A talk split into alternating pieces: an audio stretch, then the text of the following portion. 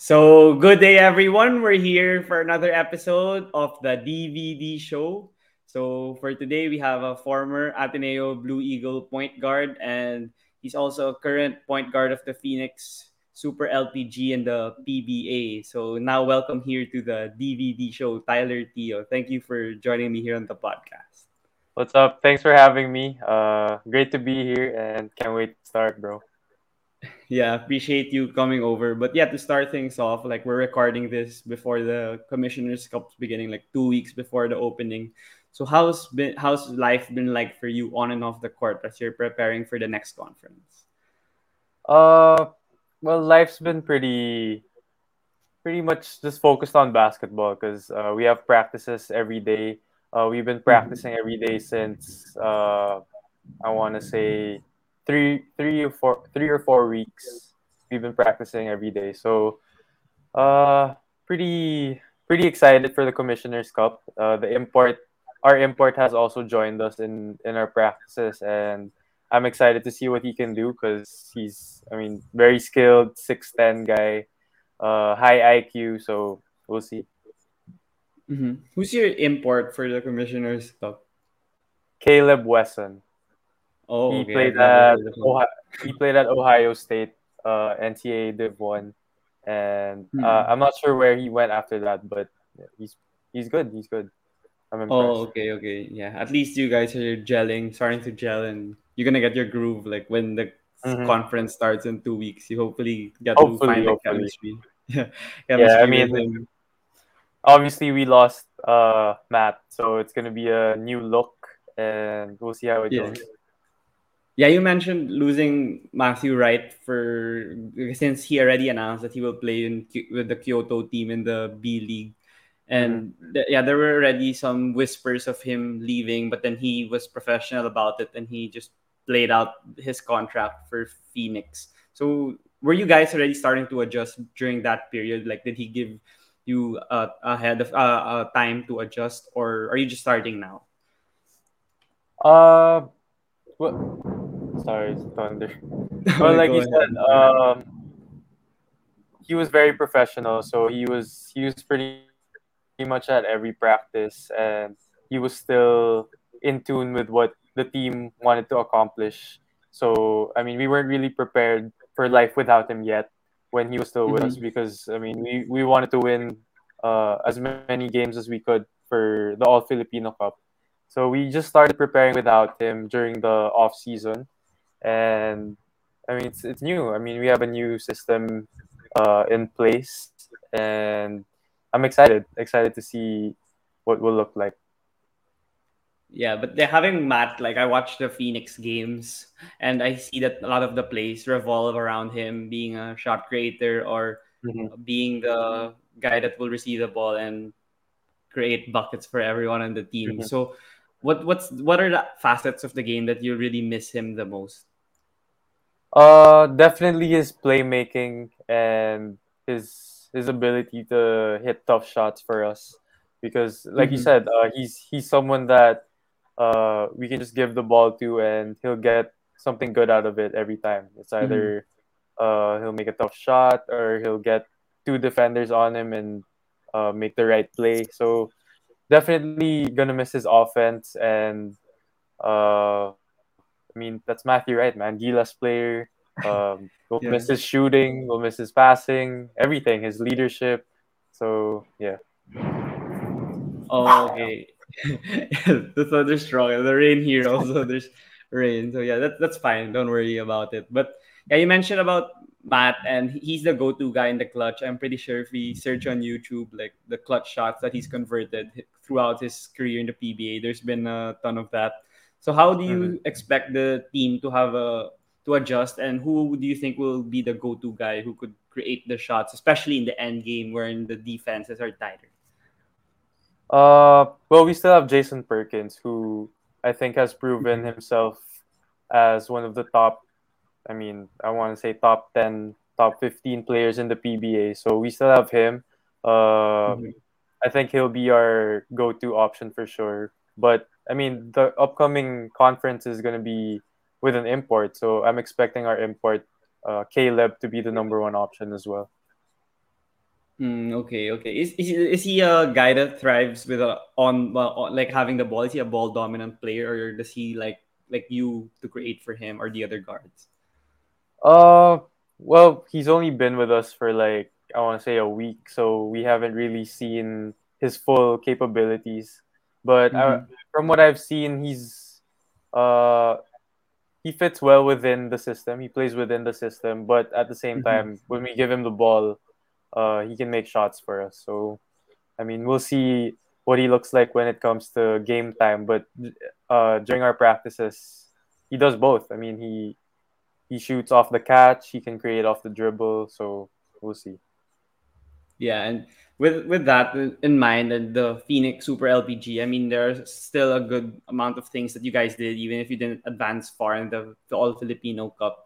So if from your perspective as a rookie coming in and having instant impact and having the minutes to prove yourself at the professional level, what are the positive observations you could see from the team and maybe from you also individually in that All Filipino Cup? Yeah. Uh, some positives for the team. Um, well, there were a lot because uh, Well, it's. I think it's pretty obvious that we're an undersized team. We don't have uh, yeah. someone like a June Mar Fajardo or uh, or uh, Greg Slaughter, yeah. or even like a Sanggalang. Those kinds yeah. of big. So, uh, I think the good thing about our team is that we always fight every game, every single possession. We'll fight to get loose balls. Um, we'll play defense. Uh, we'll press. We're a good pressing team. And whatever we lacked in talent, we'll make up for in effort and, you know, just playing hard. Yeah. Mm-hmm. You mentioned a lot about pressing. And, yeah, I think Coach Topex, I've watched him coach in Lyceum mm-hmm. also and his other stints before as an assistant coach. Yeah, he loves the high-intensity defensive mantra yep. that he that he pro- that he tries to impart to you guys. So what mm-hmm. do you think is the key to that? Because, you know, in the P B A, there are some players that might not be willing to run that much or pressure that much. Like, not all the teams in the P B A press, uh-huh. and for sure you know that. So how does he make you guys buy into that? Uh, well, I think another advantage that our team has is that we have a lot of young guys too. So mm-hmm. uh, the youth uh, and the energy is definitely not lacking in our team. So whatever coach tells us to do, we're just, we'll run up and down and do it for him. Uh, uh, there's like three rookies, if I'm not mistaken. And then we have Aljun, who's a sophomore. Then we have yeah, yeah. Larry Muyang, who's also a sophomore, if I'm not mistaken. Uh, mm-hmm. So we have a lot of young guys that are, you know, just willing to do whatever, uh, willing to press. So I don't think that's a problem for us. And the veterans, yeah. the veterans, uh, they're willing to press too. I mean, mo- mm-hmm. uh, it, it'll be easy to for them to just, you know, leave it to us, but the good thing about the veterans in Phoenix is that they also do what the coach says. So it's a it's a very nice uh, mix of veterans and young players. Yeah, that that's what I see for sure. And I got surprised, to be honest. Like, I knew you were a great shooter and also Encho Serrano, and he's a great slasher. But in the first game, you guys were able to play a lot. I was like, oh, because normally uh, the rookies, they don't get that men, not much playing time instantly. Yeah. And I think that game, you proved that you could already play at the P B A level because of your outside shooting. So did you do you think that started in practice also, that he that Coach Topex gave you the minutes instantly in that game against San Miguel? Oh yeah, definitely. Uh, if not for the belief that Coach Topex had uh, has in me, then uh, I wouldn't I wouldn't be able to showcase what I could do, because I mean, as you know, uh, in basketball, it's all about opportunity. It's all mm-hmm. about Uh, you know, being in the right situation, right coaches, right team. So I'm very lucky that I landed in Phoenix under Coach Topex because, uh, I mean, grabe yung ano niya, yung tiwala niya sa akin. It's it's on a different yeah. level, and and as a player, parang may hiya ka eh if you don't repay that, if you don't repay that trust, if you don't put in the work, if you don't perform for him. So, uh, definitely thankful for the trust that he's given me. Yeah, that's really for that's really great for sure. Because if if like if for instance you went to another team with a crowded backcourt, mm-hmm. maybe you wouldn't have an instant impact on your rookie season. And yeah, one could say that you could you're one of the contenders for Rookie of the Year. But then, yeah, you, we mentioned about your rookie season, and people were saying that why did you drop all the way to the second round, especially that you played well in the U A A P. So how was that feeling like for you? Was were you anxious the whole draft, and how how would you oh, describe yeah. it? Oh yeah, for sure. I mean, the entire draft, because I mean, this is something I've been waiting for for mm-hmm. I don't know how long, maybe my whole life. So, uh, just being there was already nerve-wracking, and then I uh, during the draft I was sitting with uh Mamu ah sorry. Mamu Gian Mamuyak, uh, mm. Sean Ildefonso, and Javi. And mm. all three of those guys were picked before me. So we started out, the four of us, just enjoying, uh, waiting for our names to be called. And then one by one, they were all called. And then I was the only mm. one left. So that was definitely, I was super anxious at that moment. And when Phoenix called my name, I was just relieved. I just felt so much relief. Yeah. But then playing for Phoenix and, of course, the P B A level, when I listen to interviews from other P B A players as well, they say it's a different game from the U A P and the P B A. So what were the major changes that you saw from your game? And did you adjust on how you play, or is it more of the similar type, especially because you, you only had a short period of time from the U A P when you guys played U P in the finals, and then mm-hmm. you played in the P B A right away? Uh-huh. Uh huh. I think the biggest adjustment would have to be, I mean, like you said, the style of play. I think in the P B A, it's more physical. Uh, it's very more reliant on skill and I Q, in my opinion. Whereas mm-hmm. the U A P is reliant on effort, uh, mm-hmm. system. And of course, you still need the individual talent to, to win in the U A P. But I think it's more... Uh, what's the word? It's more emphasized in the P B A. Like, if you have individual talent in the P B A, it's going to get magnified. Whereas in the U A P, it's more of a system-oriented kind of uh, style. And mm-hmm. uh, uh, regarding your question, for, for my personal style of play, I don't think I changed it very much. I mean, because like you said, it was like U A P yeah. was... Uh, I think it ended on a Thursday. We lost the mm-hmm. U P, and then the draft was on Saturday, if I'm not mistaken, or Sunday, something like that. Sunday, yeah. And then we were we were, uh, we were back to practice on Monday already. So I, I don't think there was enough time for me to to really change my game, so to speak. Mm-hmm. But uh, I'm happy that my game translated well in the P B A for sure. Yeah, but even then, and that was just really true because in the San Miguel game, you played well. But then how would you describe in the P B A? Because there are a lot of guards also in Phoenix that could like overtake you on the depth chart if you struggle for a series of games. How would you describe the consistency necessary in order to keep that number of minutes or that rotation spot? Because everyone here in the everyone in the P B A is vastly talented. Uh, it's definitely... I would say, well, honestly, I was used to the the pressure of playing with talented guards at Ateneo because, um, I mean, I had I had Matt Nieto, S J Belangel, uh, Fortsky, yeah. uh, Joel Mendoza. All those guys are super talented, and I knew that if if I if I struggled, then any one of those guys could just take my job. And mm-hmm. same goes for them. They knew if they struggled, then I would be there to to take their job. So it was a good training ground for me. Ateneo was uh, definitely super vital in terms of my preparation for for the P B A game. Mm, yeah, yeah, that's great to hear. But for for Phoenix, and you guys didn't advance nga far, and what would you say are the points of improvement for the team that you guys have been focusing on in practice? Because, yeah, you guys have the talent, and of course, you guys could compete because you're all in the P B A. And even mm. if the others have, like, yeah, June Mar, as you mentioned, and you guys lack in big man depth, what other things would you do in order to enhance your performance with the upcoming conference? Uh, well, something that, that Coach Topex has emphasized during this offseason is playing faster because, mm-hmm. you know, wala na si Matt, so we don't have someone that we can just give the ball to and he'll make something happen off a ball screen or whatever. So we have to rely on on transition points, hustle points, uh, getting to the free throw line, stuff like that. We need those things to to win games. Mm-hmm. How about with you, you mentioned playing fast, and with the adjustment from Coach Tab to Coach Topex, how would you say that has been for you? Because yeah, because of Coach Tab, diba, he's more structured and you follow a system. But with Coach Topex, diba, he's more of a player's coach and he gives more leeway for the players to mm-hmm. and uh, to do what they want on the floor. Mm-hmm.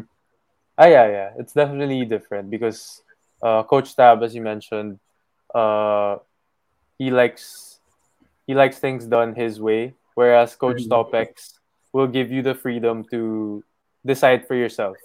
So mm-hmm. it's very different, and both have their advantages and disadvantages for sure. Yeah. How about with the recently concluded finals between S M B and T N T? Were you able to tune into some games, and what did, what did you see? Yeah, I mean, yeah. You guys were going to play play them again next conference. What's your uh, overall assessment of it? Uh, June Moore is unstoppable. That's my that's my assessment. Uh, and also, I mean, the San Miguel San Miguel has they're just so deep. I mean, every position.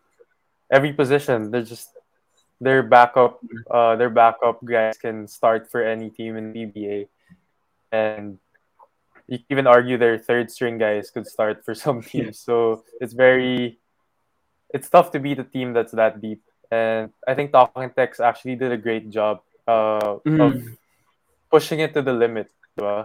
Game seven mm-hmm. could have gone either way, but that fourth quarter of Talk 'N Text was just. Uh, wala, minalas lang talaga. So, and San Miguel was hitting crazy shots. I mean, Chris Ross was hitting from thirty feet. C J yeah. Perez hitting step back three. So, it was wala, para sa San Miguel talaga. Yeah, para sa kanila talaga yung championship. And yeah. yun, parang swerte sila sa mga shots that they were making na nga because they were making that earlier in the series. But then, yeah, it's really San Miguel. I don't know, they're immensely talented, and Coach Leo just found a yep. way to make them all work. Even if people doubted them and they tried to change their roster a bit from the previous units they had. Yeah, yeah. I'm actually very impressed with Coach Leo as well because, yeah, as you mm-hmm. mentioned, uh, it was a pretty much a new set for, for San Miguel. I mean, I think only Chris Ross, June Moore, and, and Lassiter were the holdovers from the from the Death Five. So... Mm. Definitely super, super impressed with Coach Leo. Yeah. So, yeah, moving on to the next portion of the interview. I usually ask my guests on about their upbringing and childhood and how they grew grew up and how they're succeeding now in their current career in their respective sport. So, for you, I wanted to ask, since I started hearing your name when you were do- when you were dominating the high school scene for Xavier. So before that, how would you say you started falling in love with basketball, or or was basketball even the first sport you gravitated to, or were you doing other things when you were younger? Uh, I actually started as a swimmer. I was I was taking swimming lessons with my cousin, who ended up uh, becoming a a swimmer for U P, like uh, at the collegiate level. So yeah. I don't know. Maybe if I continued those swimming lessons with her, it might have. Things might have turned out differently, but yeah. uh, thankfully, I decided to join the basketball camp instead that summer, and I think it just went from there because uh, at home, my dad and my brother would always watch basketball games, P B A, N B A, U A A P, N C A A, whatever. Basta basketball, that's what's on the T V. And yeah. uh, as a kid, I actually liked uh, W W E more, but Oh, because okay.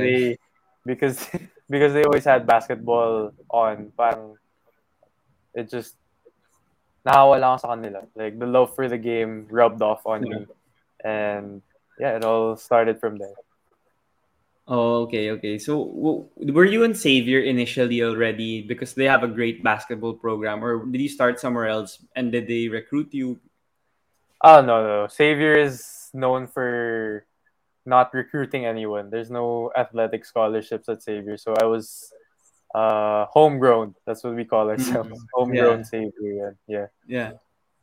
Oh, that's where you started. And then when, where would you say that you really had the potential to play collegiate and even professional? Was that like in high school already, what what was the turning point for you?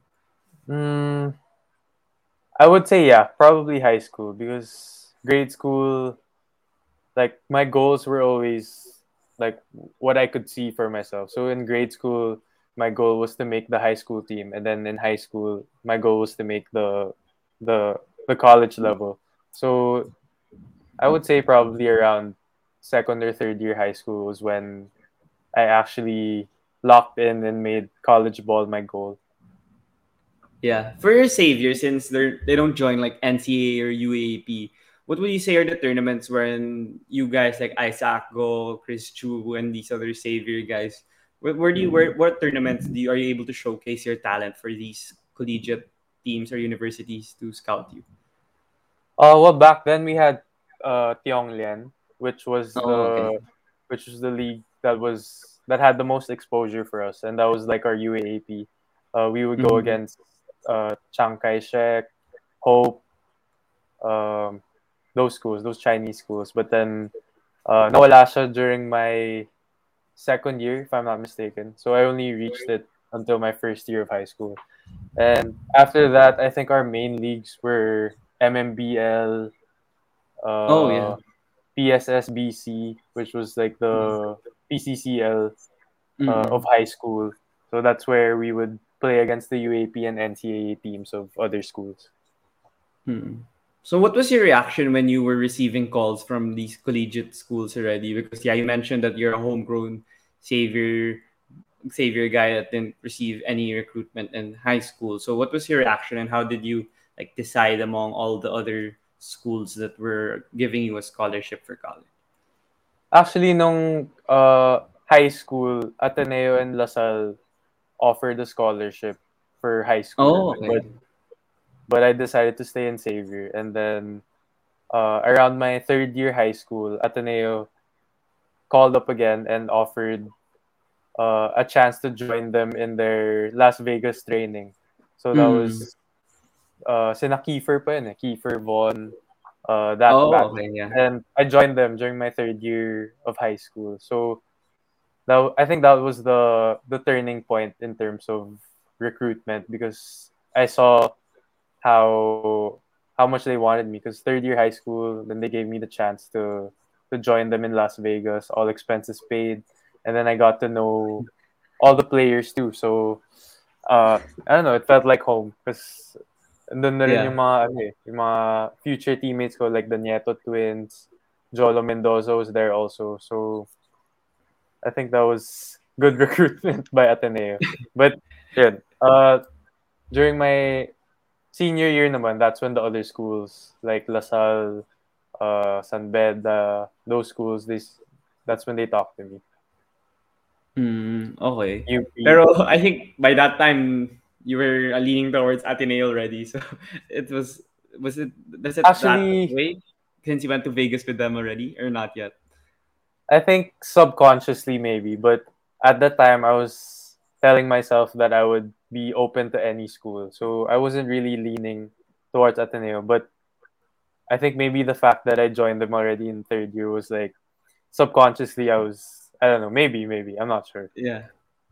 Yeah, because I think that's a great uh, way approach for them to recruit their players. I mean, mm-hmm. it's not like you're telling them stuff that they'll promise you, but then they'll bring you to Vegas and you'll get close to their teammates, your future yeah. teammates. Yeah. I mean, yeah, that's a great exposure for you at the high school level to be with the collegiate team already. But mm-hmm.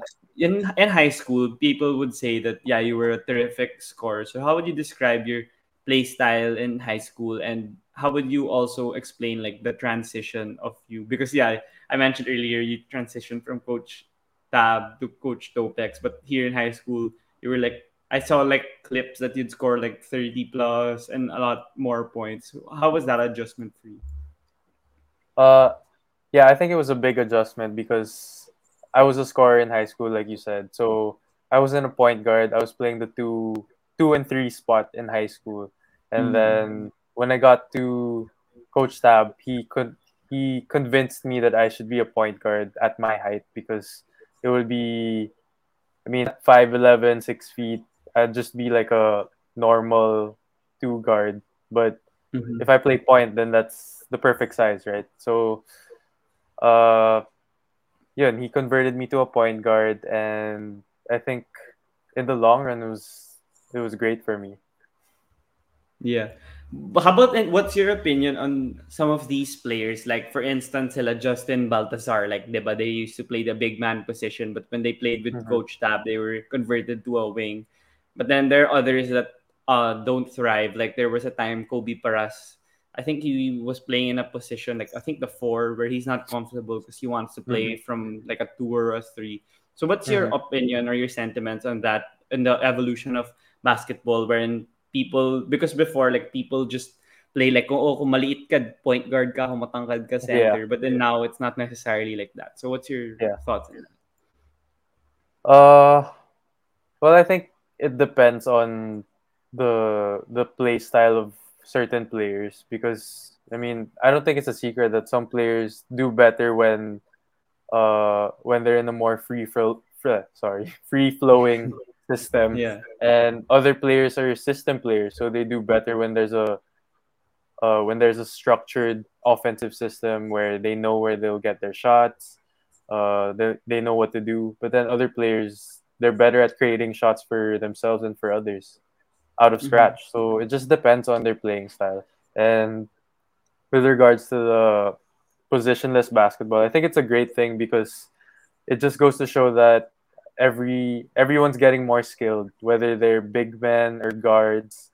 Uh, it's just they're getting more skilled. That uh, they're getting better at different things. Like guards, you see guards posting up, and then you mm-hmm. see uh, big men bringing the ball up the floor, uh, crossing people over, shooting threes. So it's I think it's good for the game too, and it makes everything. Uh, it makes makes people harder to defend, and it makes it easier to play with players who are skilled also. Yeah, for sure. I agree with that. And yeah, positionless basketball, so like the traje- trajectory and how basketball is yep. going to be played for the next several years to come. But mm-hmm. yeah, you mentioned about uh, being a scorer, and I asked like some of the shooters that I had in the podcast, like Von Pesumal and Larry Fonasher, on mm-hmm. what their thoughts are on why why you think like shooters are at a premium in this day and age. Like, for instance, even guys like Joe Harris or Duncan Robinson, like, they struggled last year, but the teams paid them a lot of money. So, siguro para nasa team na nila, pero people are saying, pag, if you make a list of the overpaid players, there are a lot of shooters there. Like, even Bertans from, mm-hmm. yeah, he's still in the Mavericks. Mm-hmm. Yeah, like, those people.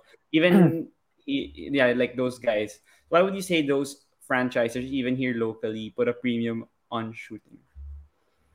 Uh, hmm, that's a good question. I think because you can't have too many shooters on the team. Like, there's just no way you can have too many shooters. If if all five are knockdown three-point shooters, then that just makes things easier, because just having one one guy that's a knockdown three-point shooter, he takes up so much of the defense's attention, and that mm-hmm. makes it easier for the rest of the guys to to just play. And I don't know, I think, I think shooting is a, it's a, it's an art. Like it's a, everyone, mm. everyone can shoot, but not many players can like shoot at a very high level. That's why there's a premium. That's why there's a mm. premium to those guys that are like specialist shooters. Like they mm. they can really shoot. You know what I mean? Like high percentage, mm-hmm. high volume. Uh, they can shoot off the catch. They can shoot off uh screens, off ball screens, pin downs, uh off the yeah. ball screen. So I think it's a it's a very I don't know what the word is. It's like it's overrated and underrated at the same time. Like uh I don't I don't know how to describe it, but like yeah, yeah like everyone can can kind of shoot, you know what I mean? Uh, you know what I mean though, right? Like mm. everyone can kind of shoot, but those players that are like really elite at shooting, then they just make the game easier for everyone else. You know what I mean? Yeah, that's that's for sure. That's why I, when I was younger, nga, yung mga shooters, yun yung mga favorite ko kagad. Like, sinong mm-hmm. top three-point shooters. Like, I didn't understand the game to a deeper level yet when I was younger. So, pero pasahan, diba? Just... yeah, yeah, that's why, especially in two K remember, like, if they're mm-hmm. a shooter, just pass it. They yeah. can make it. That's what I do when I was younger. But then there are also shooters that aren't as versatile. Like, now there are in this generation, but I'm pretty sure you know names in the basketball scene who just shoot, but then it's kind of tough for them to stay on the floor. Like, yeah, sometimes mm-hmm. Bertans, as I mentioned, uh, Coach Jason Kidd can't put him in for too much because he's mm-hmm. going to be a liability on defense. Or yeah. or if he plays the five, he can't guard, like, the interior or something yeah. like that. Yeah. It's just an example. So for you, as a shooter scorer in high school, what how did how does your like yeah Coach Tab or other people like encourage you or give you the chance to like evolve in your game as you became a better like a playmaker, even a defender in college? Uh well yeah like you said, sometimes uh it's hard for shooters to see the floor if they don't play good defense. So I knew that I had to improve my mm-hmm. defense, and uh yeah I pretty much just took it as a challenge. Uh, a personal challenge that I had to improve defensively. So I think that's where the strength and conditioning comes into making yourself as quick as possible. Uh, mm. Whether it's just a difference of split seconds, it's it could make a big difference in getting a stop or not. So I think just putting in the work in the weight room, uh, being in the best shape possible, I think that all contributes. And yeah. Yeah, you mentioned about strength and conditioning, and I see your like posts on I G, like you with Anton Assis, or like you guys do now other stuff outside of the your individual like shooting or like your team practices. Like you have a strength and conditioning program. I think Aitona, like I think I see the oh, yeah. posts that you guys share. So what's your opinion on that? Because I'm pretty sure you know that in previous uh, generations of basketball, like people. I don't know. I don't know. But then I think I feel people don't do too much stuff outside of the regular practice or the games. Yeah. Like they don't have mga strength and conditioning. Like now lang yan nagkaroon ng availability siguro here in the Philippines. So what's your opinion on that, and how will it help in honing the performance of the players in every sport? Uh, well, I wouldn't know about the past generations, but it's mm-hmm. it's a great thing for this this current generation because. Uh, It's it's super important. Strength and conditioning is like maybe half of the game. So uh, I would say the extra work that you put in after practice is very important because it gives you that edge over over everyone else who's doing the same stuff at practice. So that's that. I mean, that's how I look at it. If I if I just do the same stuff as everyone in practice, then I'm just getting better at the same rate as everyone else. And I don't know. I feel like I need that edge. You know what I mean? Yeah, for sure. Because especially in the pro level, everyone's talented, as I mentioned earlier. Yep. So yeah, you need to find somewhere there to uh, get an edge, an advantage over yeah. them. Shout but, out yeah. to Migs Aitona. Yeah, yeah. My I guy. see your posts. I see the vid- the stories you guys share when mm-hmm. you go there. So yeah, it's great also that he posts it on social media. People are gonna discover what he does. But yep. yeah, moving on to Ateneo, and there, I know there were like uh, questions on you suiting up for season seventy-nine. So what was the story behind that, and why you weren't able to play for Ateneo in that season, even if you're already studying in the school? Uh, I think there was, I don't know, uh, just citizenship issues. I just needed to get a Philippine passport, and thankfully we were able to do that. So, yeah. Oh, okay. Oh, okay. Was that also uh, a concern now? Because for Gilas, like, isn't, don't you need to be like, you need to get your passport before you turn sixteen? Yeah, I don't think I can play for Gilas because I got mine at like eighteen. Oh, okay, okay. Okay, that, that that's why. Because me, I, yeah. personally, I was like, they invited all the Ateneo guys. I was, I wanted you there, especially, you know, you need shooting in the international competition. Nah, I don't think I'm allowed. Yeah. Oh, okay, okay. Yeah, maybe. But I don't know. I feel like, did they change the rules? Because guys like Chris, Newsom and... Yeah. Yeah, they're allowed to play, so I'm, I don't know. But from what yeah. I know, before I wasn't allowed. Mm, okay, okay. Maybe they, they're not as strict now because even maybe. Jamie Malonzo got and they oh, yeah, just played yeah. in La Salle. Uh, for like a season, so maybe mm-hmm. they can get you because I saw also, and I know you're. I don't know if you're part of Shoot First the Facebook group, they were asking like, oh, why didn't Tyler Tio, why can't he be in the pool so that we have a shooter? Because, you know, in FIBA, right, we, we lack uh-huh. the shooting in those competitions, and they just crowd the paint. If it's Philippines, I mean, this iteration. Uh, yeah. yeah, so maybe, I mean, hopefully in the future. I'll, I'll try to join the Shoot First community on Facebook. I, I didn't see that, but uh, thank you to the, the guy that posted that. Yeah, I think it was you and Aaron, Aaron Black. I think I saw it. Mm. They were ask, they were just asking for the thoughts of the people in the community. Mm. So, yeah.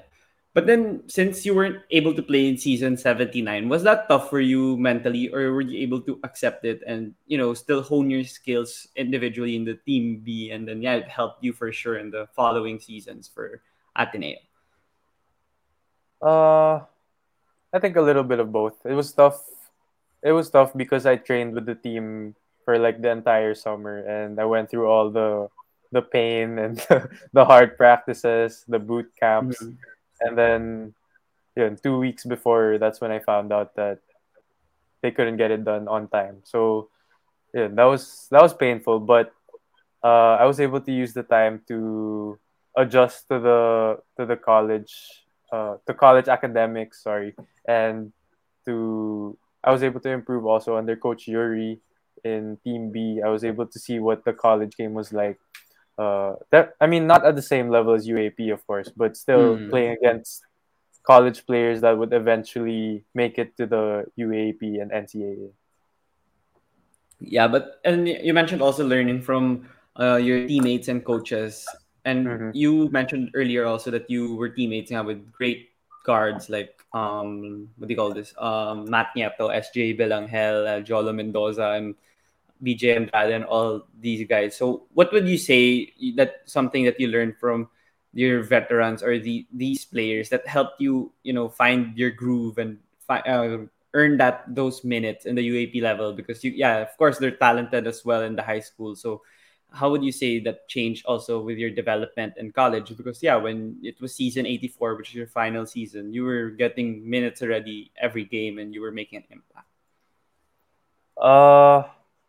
I mean, just those everyday battles at practice. Uh, th- sorry, those everyday practices that I had against them definitely made me better. And uh, I think also just learning from them as well. Not only on the court, but off the court also. I got to see how they handled themselves and uh, how they devoted their extra time to basketball too. So th- that helped me a lot.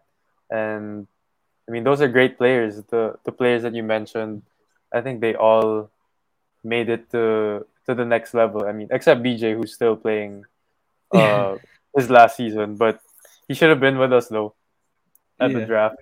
But he decided to stay, and I'm excited to see what he can do. Mm-hmm. But moving on to that season, the two seasons, season eighty and season eighty-one. I mean, Ateneo was a team. Like the team that no one could beat. They were unbeatable in season eighty, eighty, eighty-one, and eighty-two pala. You guys won three straight championships. So how would you say, I think I asked like the other Ateneo players, these two, like how do you guys have that motivation to continue winning? I mean, it's tough. I mean, sometimes it's tough for like, oh, kayang-kaya na namin yan. Oh, see the next game. And then like, oh, we could beat that na kasi we're talented and we're a well-oiled mm-hmm. machine. We have great chemistry. So what's what's that hunger when you like internally, like what keeps you motivated in those whole seasons that you guys were even season eighty-four? I mean, that until that roadblock and like the last mm. part of the second round, you guys were still dominant. Uh, I think the I think a big part has to do with the coaching staff. Uh, obviously, it starts mm-hmm. with Coach Tab. Uh, he always preaches to us to just stay humble and to take it one game at a time, one practice at a time, and I guess it kind of rubbed off on all of us because all the coaches were preaching that as well, and they did a great job of of keeping us keeping our feet on the ground whenever, you know, we got too high or, you know, stuff like that. And I think I think it was just our practices were so detail oriented and so intense that when it came to game time, we were so well prepared. And I, I think that's that's what it all boils down to. Yeah. How about with the I forgot to man I forgot to ask um a while ago in season eighty, I think, or tama right, season eighty, when your debut game against U P, you were already you already made an instant impact as a rookie. So how was your mindset in that day? Like, would you say na swerte ka rin? Would you say na, you know, that you had a great superstition or something? And my mm. rookie pa lang, parang, were you best player? I think you were one of the best yeah, players. Yeah. At least. Yeah. Uh, yeah, I was player of the game. I remember that. Uh, oh. I think it was just so much excitement because I waited. I, I mean, I sat out one year and then uh, I was injured uh, during the off season. I was out for the first game, and then finally I was cleared to play. So the excitement was just overflowing, and you know, I just wanted to play, man. I just wanted to show what I could do. So I mean, thankfully my shots went in, and yeah, I think it was just yung excitement yung nagdala sa akin then, that day. Yeah, there were no like superstitions or anything. okay, okay. How about with season eighty? That was when you guys beat La Salle, right? When in the finals, was that the I S A P yeah. goal yeah. shot? Oh, yeah. yeah. Yep. Yeah. Why would you say that you guys were able to beat La Salle? I mean, people like me personally, syempre biased sa La Salle, pero you, I mean, La Salle was the favorites in that finals, mm-hmm. but then you guys were able to beat them, even if they had Ben Mbala at that time, and you guys still did have Ange. Yeah. What was what do you think was the turning point of that series wherein you you guys knew that it was yours? Uh, I don't think we ever you know really knew that it was ours. We had to earn it up until the end, and mm-hmm. yeah, like we said, I think it was it was a combination of a lot of things. I think because uh, La Salle beat our asses the year before. Yeah. Uh, My first game was against La Salle in the off-season, and they beat us by forty. And oh, Ducktail Oil? I think it was God Skills, something like that. Oh, okay. And okay, yeah. I remember that. Yeah. Yeah. Uh, we lost by forty. That was my first ever college game. And mm-hmm. I just remember after that game, uh, our training was just completely different. Like, we went twice a day. Uh, we got in the weight room. So basically, a lot of our motivation and our success, we can attribute to that La Salle team because of how hard they beat us. Uh, so yeah, I think everything changed after they they showed us the blueprint of what a championship team should look like.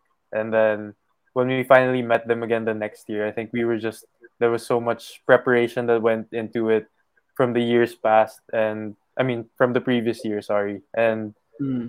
uh, I don't know, we just really wanted, we really wanted to get them, and uh, everyone was locked in to the scouting report. We knew what we were willing to give up, what we were going to take away, and thankfully, I mean, it just worked out. I mean, we hit some crazy shots too, which was, I mean, which I think is needed for every championship run. Mm. And yeah, yeah. Yeah, you you you mentioned a while ago that it was the coaching staff also was the main reason and why you guys remain locked in for that, you know, season eighty run that started it, and then you sustained it until season eighty-two. But then would you say also that Coach Tab and the coaching staff and the winning environment that they preach, do you think that helps the Ateneo players find a role instantly in the pros? Because in the pros, you can't all be the superstars. I mean, like in And La Salle and Ateneo, like and they have a winning culture, and you know they came from a great environment, and they they know they know how to accept these rules in the P B A level. Not everyone is, not everyone has that. So would you say that helped you a lot in the in your future endeavors? Yeah, for sure, for sure. Because uh, yeah, Coach Tab has a really structured system, so I learned how to play my role. I learned how to do my job. So if everyone knows their job and they do their job, then that just, that makes a winning team. So, uh, I mean, obviously back in high school, I was a scorer. And then in college, we had guys like thirty, uh, obviously Ange, and then eventually Dave. S J, those guys are all scorers too. So I knew that uh, I had to feed them more and I had to take a step back. Mm, okay, yeah, for sure. Because I could see now, like, sila Gia now, he's playing well also for Rain or Shine, and mm-hmm. even Mike's playing well for Rain or Shine. And I mean, they've been exceeding expectations, because then uh-huh. Ateneo people think you guys would just score single digits and you're mm-hmm. happy with it because you'd win. But people don't know you could score twenty in the professional level if, if given the chance and the opportunity. But then since mm-hmm. uh, Season eighty-four was the most recent one, I'd want to talk more about that. And for Season eighty-four, how different was it for you guys? Because there were no preseason tournaments compared to the other three seasons that you guys played, and all the there were what three games in a week. So how how different was the preparation for you guys, and how yeah how, what was what were your opinions on it? Uh, that was huge. I think that was that was one thing that was super different, because uh, Coach Tab likes to prepare us through different stages. So the early off season, we focus on weightlifting and skills development for like, mm-hmm. I want to say two, three months. And then, uh, then after that, we focus on team stuff. So it's a, it's like a, it's stages of development, but we didn't have that. And to top it off, we were sitting down, lying down for two years, about two years. So it was, it was definitely challenging, because Uh, the year that we needed the most preparation was the year that we had the least preparation. And we also had new faces coming in. We had guys that left during the pandemic. So I think that was something that definitely challenged us. Yeah, and even when even if you would say that you guys had a difficult time and yeah, there were new faces, that's what I also like was waiting for for you guys. You guys were dominating the elimination round, like diba yung mga joke nga pag Ateneo, like, check mo na yan, like, next game na, let's just watch the three other games, because diba Ateneo's just gonna win. I mean, diba, like, people would say, like, you even beat U S T by, uh, I don't know how much, that, how many how many points that was, that was. But you guys were beating everyone in the U A A P. So why would you say that was still the case, even if you, you were mentioning that you had less preparation than Coach Tab would have wanted?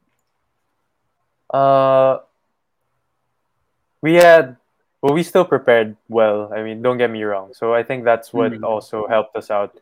Uh, we only had about, I want to say two months or two and a half months to prepare. Mm-hmm. But during those two and a half months, everyone was locked in, and Coach Tab and the coaching staff did a great job of, you know, compressing the preparation. So we were still very prepared, just not as much as previous years. Yeah, yeah, yeah. How about the winning streak? Like, people would, there's even a Twitter account, like, did Ateneo lose today? No, mm. I'm not sure if you know that. There's like a Twitter account. Yeah, yeah, I've seen that. I've seen that. yeah, that just tweets that. So, did that creep into you guys, the pressure? Or pinapabayaan nyo lang yung media na gumawa sila ng sarili nilang storylines about your winning streaks when it kept increasing? Uh... I don't think the pressure got to us, but we were aware. It's not like we don't have social mm. media. So we we were aware of the winning streak that everyone was talking about. And I mean, we knew it would be nice to keep it going, but at the same time, our goal was just to win the championship for that year, not to mm. maintain the winning streak. Mm-hmm. So how about that second round tussle that you guys had with U P? I mean, in the first round matchup, that was still the first game. I mean, Carl and Uh, Xavier. Xavier had zero points. I remember mm-hmm. Malik. They were all adjusting with the U P team, because I think this was only a few guys, like sila Spencer lang, sila Noah Webb lang, mga holdovers. So mm-hmm. halatang they you guys had the edge that time. But in the second round, it was a great game. It was I don't know kung one point lang yata yung panalo nila. So why do you think U P had that edge in that game, and did that switch the mindset for you guys? I mean, you guys beat F U also by a ton of points. And in the finals, I mean, even if you guys lost, you guys were still competitive. Uh, I think you just gotta tip your hat off to U P also, because they were a great team too. They're very talented, uh, super mm-hmm. well coached also, hard-nosed team. So we we definitely didn't take them for uh we didn't take them lightly, because we knew how talented they were, we knew how strong they were, and coming into that game, we we wanted to win, but it's just that I mean, U P's good too, so that's basketball, yeah. and uh, you just gotta tip your hat off to your opponent sometimes. Yeah. But then with U P, and then you advanced with them to the finals. And honestly, like, diba, wala nang La Salle, so I wasn't really like for any school. And then objectively speaking, I'd tell my friends na Ateneo or U P, I'd say Ateneo's gonna win. Like, kahit nanalo yan game one, I mean, they're more experienced. Mm. Mga rookies lang tong U P. I mean, I take mm. up, uh, I don't know, for me, that's a premium na veterans na kayo, you guys experience. And sila Carl, diba, like, they were champions mm. in N U, and I thought na may edge kayo, and yeah, breaks of the game nga lang yun. You you guys were still, you know, still had the chance to mm-hmm. win game one and game three. So why would you say that U P uh, won it? Like, was it really the breaks of the game, or would you say there were a few things that you guys could have done that would have tilted this, that tilted the whole series? Uh, I think it's a combination of a lot of things. Um. Uh, we didn't play as well as we wanted to. U P played great. Uh, obviously, breaks of the game too. They hit, uh, they hit some crazy shots too to to put us away. Um, guys stepped up for them. Um, I mean, C J Cancino, who was I, I think he tore his his patella. Some yeah, he tore something, and he still played. Yeah. And scored like fifteen points or something in twelve minutes. Yeah. So that's crazy, man. I mean, that's what championship stories are are made of. And uh, yeah, you just gotta tip your hat off. I think they played better than us.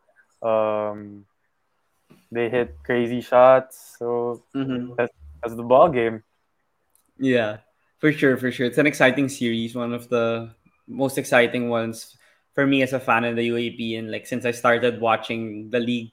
But then one question I wanted to ask you, I'm not sure if I got to ask like sila Rafi Verano, since they were mm-hmm. the recent ones that I interviewed that were part of that team, because mm-hmm. you guys were winning out by a lot of by, by, winning by a uh, huge margin in the elimination round, and these three uh three U P games were all close. And would you say that was also different for you guys, since yung nga, tambak lahat, and then dito close game, and iglang iba na, like you need to have a go-to guy, like what you mentioned, like you had Matthew Wright for Phoenix. Do you think that also contributed on you guys ha- having the end game execution for the finals?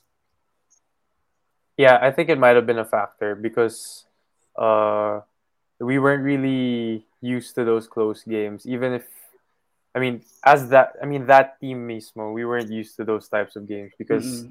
uh, like I mentioned earlier, we didn't have Uh, much time to prepare to prepare during the off season. We didn't have those tune-up games. Uh, we didn't have. I mean, you see them now. They're in Japan playing against other schools, and then they're mm. now they're in Israel playing against pro teams. So we didn't have that preparation. Uh, we had that uh, during those three years that we won. I mean, we went to Greece. We played against pro yeah. teams in Greece. We okay. played against the, the Greek national team that mm. killed us by fifty points. uh, and then, so yeah, I think uh, while we had experience individually as players, uh, I don't think we had enough experience as a team. Mm, okay, yeah, I, I, I agree with that sentiment that you shared. But how about with U P? Like, they have a very lengthy front court with Xavier, Carl, and Malik, and they even have Galinato coming in and a few other guys that I'm not, you know, familiar with, and they're a pretty tall team even without Richie and C J for this upcoming season. So what do you think? Uh, do you think that U P's length contributed to their advantage as well in that series, and also yeah for the following season, since they're all gonna still most of them are still back for season eighty-five and eighty-six?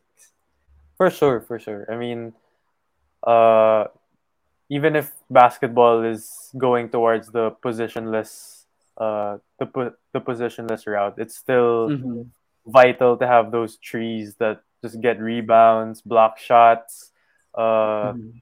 I mean, play defense, getting the passing lanes. That's that's still huge, and uh, definitely gave us a hard time, man. Those U P bigs are tough. Uh, Diouf was super long, super active. Um, and then you got, you know, like you mentioned, Xavier, and then Tamayo, who's super talented. Uh, so, yeah, it was tough. U P is tough. And they're going to be tough for the next few years as long as those guys are still there. yeah, they're. I don't. I think Xavier's leaving after this year because he only had two play has two playing years, but they're still gonna have the nucleus of the team. But then mm-hmm. for you, since did you have one more playing year? If I, Chris, I, I counted yeah. correctly, you still had one playing year if you wanted to, right? So were were you already um sure of applying for the draft even before the season wrapped up? Because the draft was like in a few days, so you needed to submit your application before the finals wrapped up, right? So even if you guys won, you yep. wouldn't have came back anymore. Yeah, yeah. Uh, we already, we talked to the coaching staff. We talked to Coach Tab, the management, uh, during the season. And uh, each of us had our own decisions individually, and we also talked to, uh, together. So, yeah, uh, me and Mamu ended up applying for the draft, and then B J decided to stay. And I think Rafi was entertaining some offers overseas, but yeah, he uh, said. I'm not sure if that came to fruition. And mm. yeah, we talked to Coach Tab, and he was super supportive about it. And he said whatever we want to do, he supports us. And he understands because there was a two-year pandemic that just messed everything up for everyone. So, yeah, yeah I mean, that's how it went, mm-hmm. pretty much. Yeah. And you mentioned about uh, Ateneo, like playing in games in Japan and Israel now compared to season eighty-four where there was zero of, mm-hmm. of that. So I'm not sure if you've seen some of the games of Ateneo or you've seen or you've met some of the new guys, because honestly, I'm just trying to learn how they play now when I watch them because I am not familiar with some of the mm-hmm. names that I see in the lineup. So what what are your Um, thoughts or what's your uh, what what's your prediction on how Ateneo is going to be playing for season eighty-five? Since again, it's, as you mentioned, season eighty-four was a brand new team. Here, it's a, mm-hmm. another brand new team. Yeah, like even S J decided to take his talents to Korea mm-hmm. and a lot of, of other changes. Mm-hmm. I think they'll still be competitive because they still have Coach Tab, they still have uh, they still have Ange, they still have Dave. So I think they'll be fine, and uh, I can't really put a pin to the prediction, but I think they'll still be competitive for sure. Mm-hmm. Final four, I would. I think I, I'm confident yeah. to say for sure final four, but then, and yeah. hopefully they can still get the trip. Yeah, for me, I think they're also gonna make it to the final four. But I wanted to ask you, Onan, with the collegiate scene now, even if you're not there anymore. I think Naveen Ganglani tweeted that every league, iba iba yung champion, like U P nag-champion sa U A A P, and then La Salle mm-hmm. nag-champion sa uh, P B A D League, N U, Philol, et cetera, and Ateneo in Japan. Yeah, the Japan mm-hmm. league that they joined. So how would you say is the parity now with all these schools, and are, how excited are you for U A P Season eighty-five opening in a month?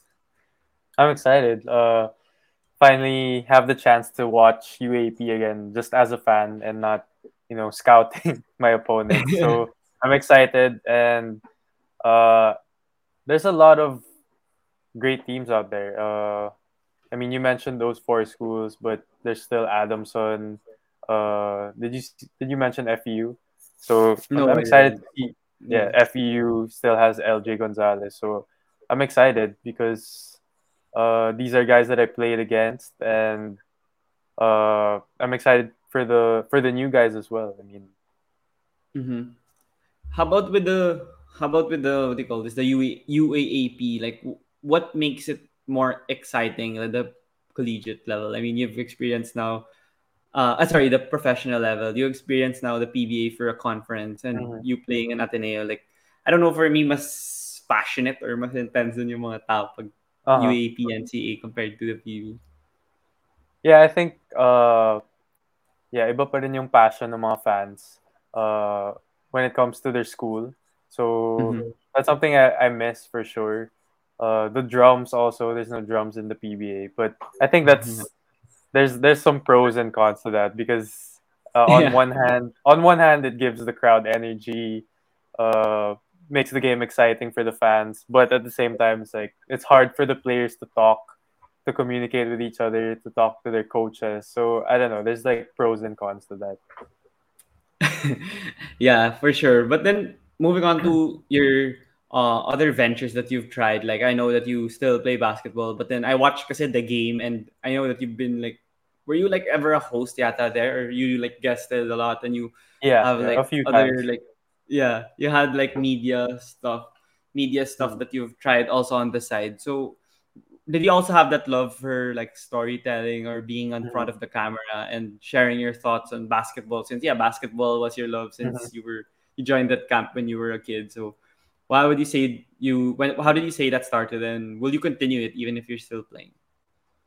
Uh, I think it started out from I don't know from Smart Swag. I think Smart uh put together a team of uh radio D Js and included me in it, so we had our own podcast where we would just talk about N B A stuff. Uh, that was like once a week. So I think from there, uh, dun napunta ako sa N B A hype with yun sina Charles, oh, yeah. De Escudero, uh, yeah. Isaac, and then from there napunta ako sa the game. So yun, parang it just kept branching out, and uh, it was a lot of fun, man. I met a lot of Uh, people who were just veterans, so to speak, at their at their craft. Uh, people mm-hmm. like Boom Boom Gonzalez, um, Paolo Del Rosario. So mm-hmm. I learned a lot from those guys, and I super enjoyed um, working with them and just talking about basketball. I mean, something it's like this. We're just talking about basketball in front of mm-hmm. the camera, and it's fun. It's like just talking to your friends about basketball, but you know, there's a camera. Yeah. Do you plan to continue it? Like, you know, Draymond Green, he has this thing called like it's the new media. His own podcast, right? Yeah.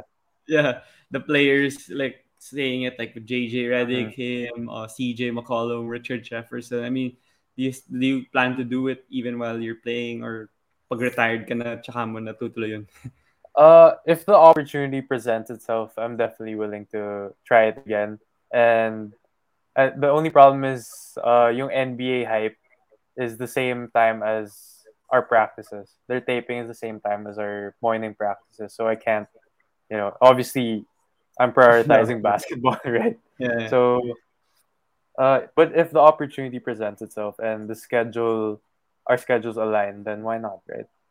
Mm-hmm. How about with that new media thing? Are you in favor of what Draymond said? I mean, I asked like sila Miko Halili, I guested them, mm-hmm. sila Seb Sarmento, like they have their own opinion and being a new media, old media thing, or do you think he's just saying those stuff, but well, there's still just one media who covers sports. What's your opinion on Draymond Green and his thoughts on that? Oh, sorry, what did he say again about the new media? That, that the new media runs like the media, like the old media, wala na yan, yung traditional media. Uh, but then the new media, like him and the players, they're the ones you should listen to. They're because uh, yeah, they yeah. played the game and they can understand mm-hmm. the the concepts more and the techniques of playing. What are your I, thoughts on that? I think those two can coexist. Uh, I think it's good that we have both. Uh, mm-hmm. We have people. Um, obviously, it's good to hear from the players themselves because, like you said, they. They experienced it firsthand, but at the same mm-hmm. time, uh, you know, just because you're not a player doesn't mean you can't talk about basketball, or it doesn't mean that you don't know anything about basketball. It's just that you, you come from a different perspective, and maybe there's something different but also good that you can bring to the game, right? Yeah, I agree with that because there are people like I don't know, like you know, like Andy Howe, Kinito Henson, people would or mm. sila Sev or what, like I don't know, more of the analysts pala. So yeah, Kinito and Andy Howe, and even abroad like sila Skip, diba sila Stephen mm-hmm. A. They weren't like yeah. players talaga at high level. So people sometimes criticize them too much. I mean, they say the right things naman most of the time. Nagkamali lang ng konti. Like mm. criticize mo or binash mo na sobra on social uh-huh. media. I mean, I don't know. It's part of it, I guess, but. So at, at least siguro sila hindi naman nila pinapansin. So why would I think we... it's, yeah. I understand where Draymond's coming from because guys like uh since Skip Bayless, yeah. Stephen A. I mean sometimes they say stuff just to clout to yeah, for clout yeah. diba? Because that's their yeah. job, right? They they need mm. the viewers. They need people to tune into them. Mm. So it's good for them if they have haters, so to speak.